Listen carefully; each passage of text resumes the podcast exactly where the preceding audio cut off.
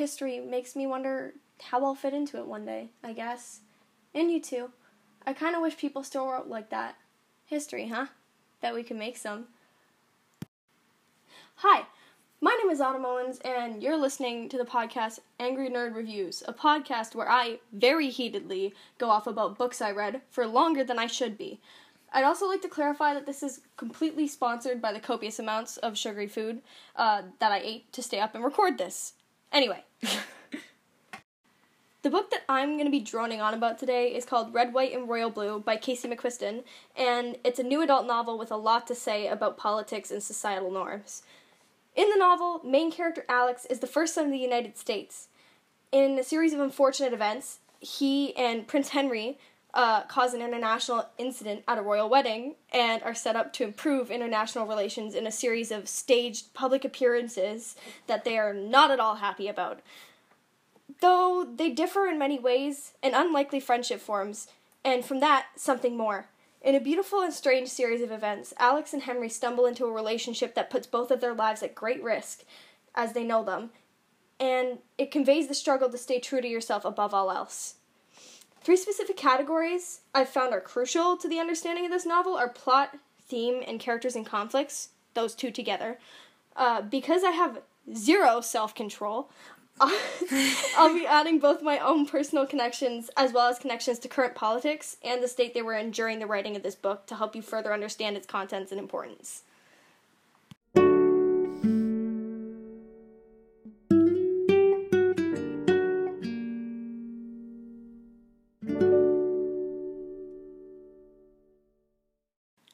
To kick things off, the first category of analysis I want to cover on this book is plot, uh, mostly because I think that'll set up the grounds to build characters' personalities uh, based on your knowledge of what they went through during the story, and also just generally sets up the tone of it for you.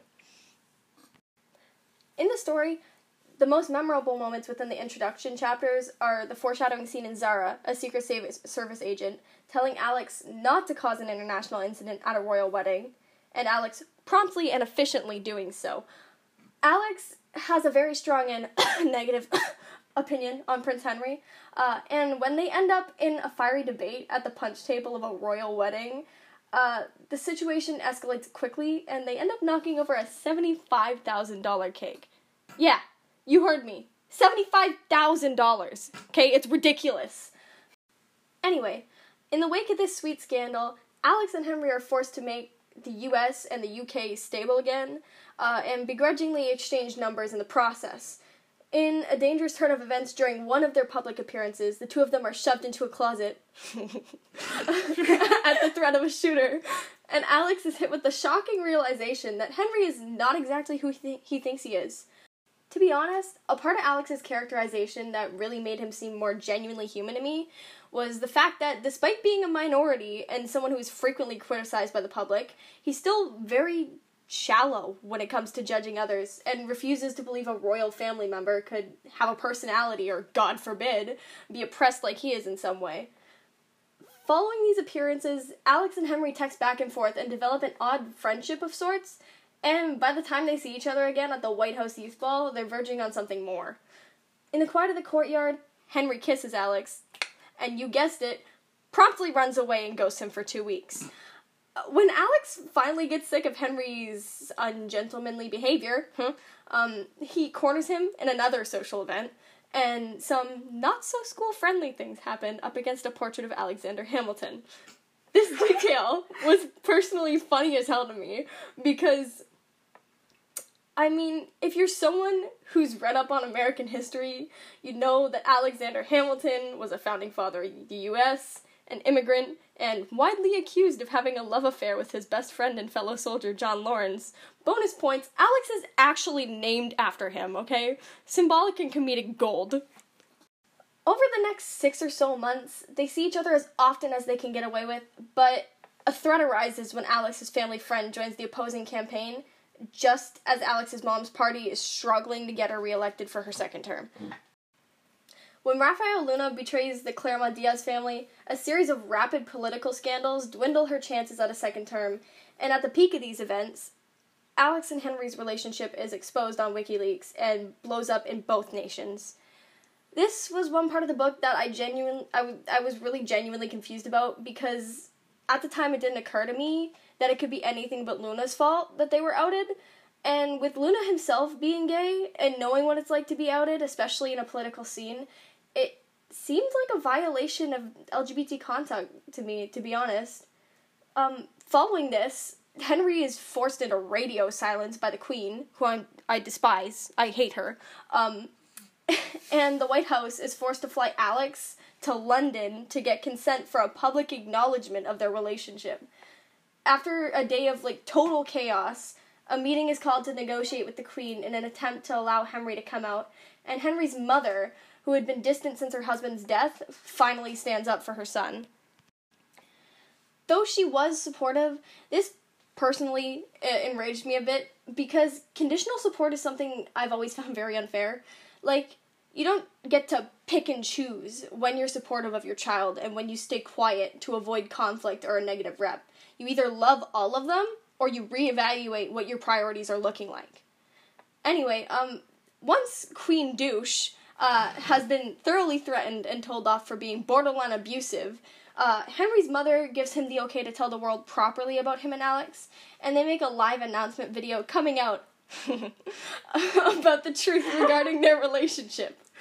Cue my sobbing. As the situation dies down, it's revealed that Rafael Luna infiltrated the Claremont family's opposing candidate's party to reveal a long history of sexual abuse, as well as their political play of outing Alex to gain votes. And votes pour in for Alex's mom at the news.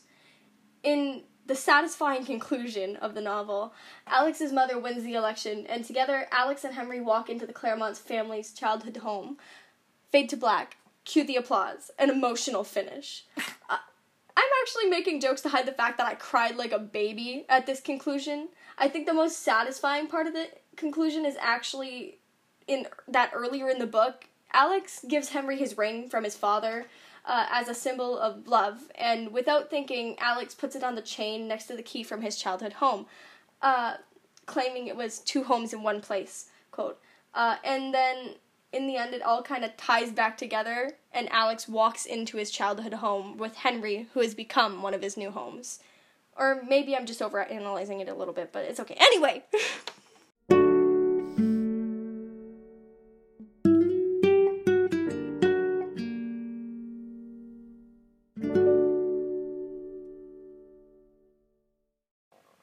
Leading off of that obnoxiously long plot analysis and summary, um, and with the knowledge that Alex and Henry have gone through a lot, and the, like the knowledge of their struggles still fresh in your mind, I'd like to formally introduce my next rant topic regarding this book. Theme. Truly the bane of my existence, but it's fine because this book has actual meaningful themes. The strongest and most prevalent theme that popped out to me in the reading of this novel is by far the idea that love can transcend the boundaries set by society. Personally, I believe I was a little biased going into the reading of this book because I'm automatically very happy that there's any LGBT rep at all. But the difference is that this book was actually good.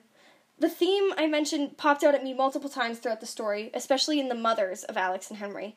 Naturally, mothers are supposed to love their children regardless of who they are and what people will think. But the fact is that Alex and Henry's mothers are public figures who are expected to uphold very specific social values. In Alex's mother's case, her support is especially miraculous because she's willing to put her public image and even her presidency on the line to allow Alex to be who he is without a second thought about it. One of my favorite quotes that shows this is from a scene where Alex and his mom have a heartfelt conversation about who Alex is, and his mom tells him, Here's the thing I know I put a lot on you, but I do it because I trust you. You're a dumbass, but I trust you, and I trust your judgment. I promised you years ago I would never tell you to be anything you're not. So I'm not going to be the president or the mother who forbids you from seeing him. This is my personal favorite example of how love transcended the boundaries set by society in this book because his mother could very well have told him to shut that part of himself away and tell no one, to break it off with Henry and quit being stupid and jeopardizing her run. But instead, she just flat out accepted him, no strings attached. The way she accepted him so readily struck me pretty hard because, in my own experience, I've never had unconditional acceptance from my own parents. I find you can be accepting of LGBT plus people in general, but for most parents, it's a different story if it's with their own child, mine included. The love Alex's mother has for him helps her handle his coming out with grace, and it really put a smile on my face. One more exhibit of this scene that I believe is worth mentioning is the way the public reacted to Alex and Henry's relationship being exposed without their consent. As Alex and Henry fight with the Queen over whether or not Henry gets the right to come out or not, um, Henry's mother throws open the curtains, and the sight described outside the window hits hard. Down on the mall in front of the Buckingham Palace, there's a mass of people with banners, signs, American flags, Union Jacks, pride pennants streaming over their heads.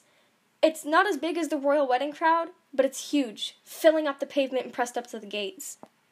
This stood out to me a ton because the whole argument behind the Queen denying Henry the option to come out was simply that the general public wouldn't approve. And yet, endless support is being poured out to them, all because a good portion of society either identified with their story or knew someone who did. That's one of the beautiful things about love, I think. We all love something or someone in a way that makes us capable of connecting with others, even if it's in a very minuscule amount of people. We build communities and stories that continue to grow and outlive us, all in the name of sharing with and connecting to others. In my opinion, that is one of the most complex and important ways that love transcends society's boundaries. And this book is a perfect example of it, especially because the author wrote it to connect with other LGBT youth during the roughest parts of the 2016 election.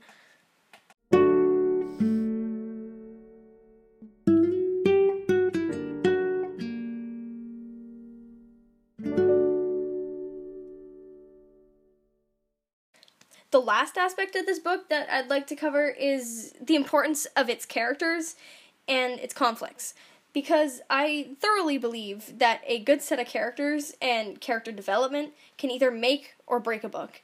And the part of this book that I most connected to was by far Alex and Henry's struggles with both themselves and others, as well as how they grew into their own skin. To start things off, I want to compare and contrast Alex and Henry's family dynamics because I think their core values and experiences can be found in the way that they were raised without much trouble. Alex grew up in a mixed race household in the heart of Texas, and the pride his family holds for having origins in both Texas and Mexico City runs very, very deep.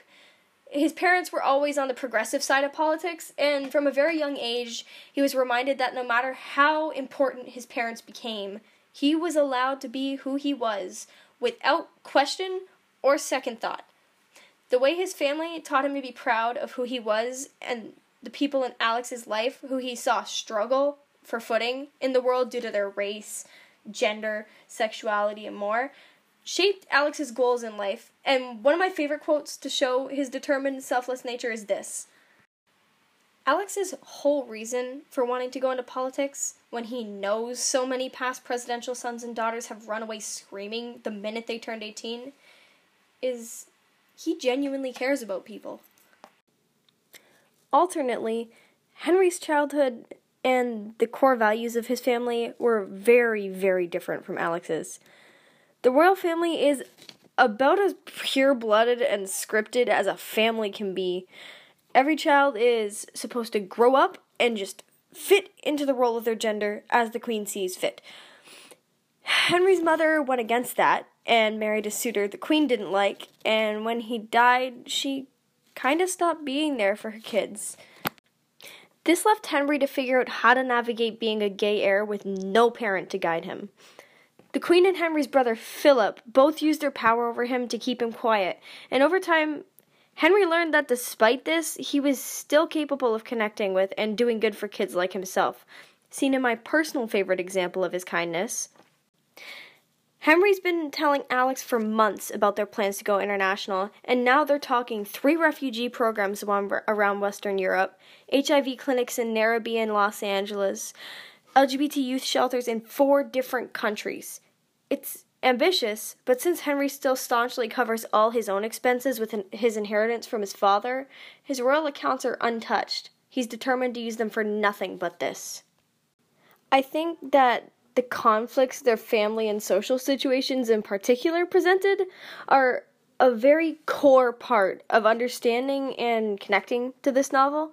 And I personally got very attached to Henry because I identified with his family's like rigid expectations of who he had to be and how one person made him strong enough to stand up to the majority of his life. The way his conflicts with his family played out helped him realize that he deserved to love himself just as much as anyone else deserves to. And I think that's a conclusion that many LGBT kids deserve to come to.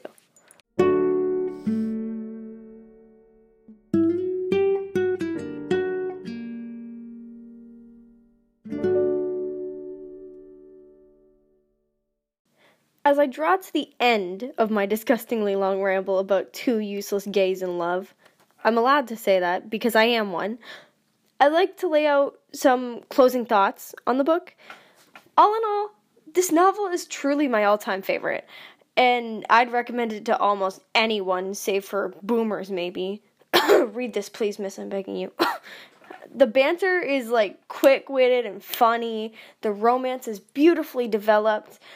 The characters are relatable, and there are plenty of modern day political references to make you mad. I've read it three times, and I'm still not sick of it yet, so it really just is that good. A well developed, healthy, and realistic portrayal of an LGBT couple is not a common thing in literature, so I appreciated this novel and its dynamic so, so much.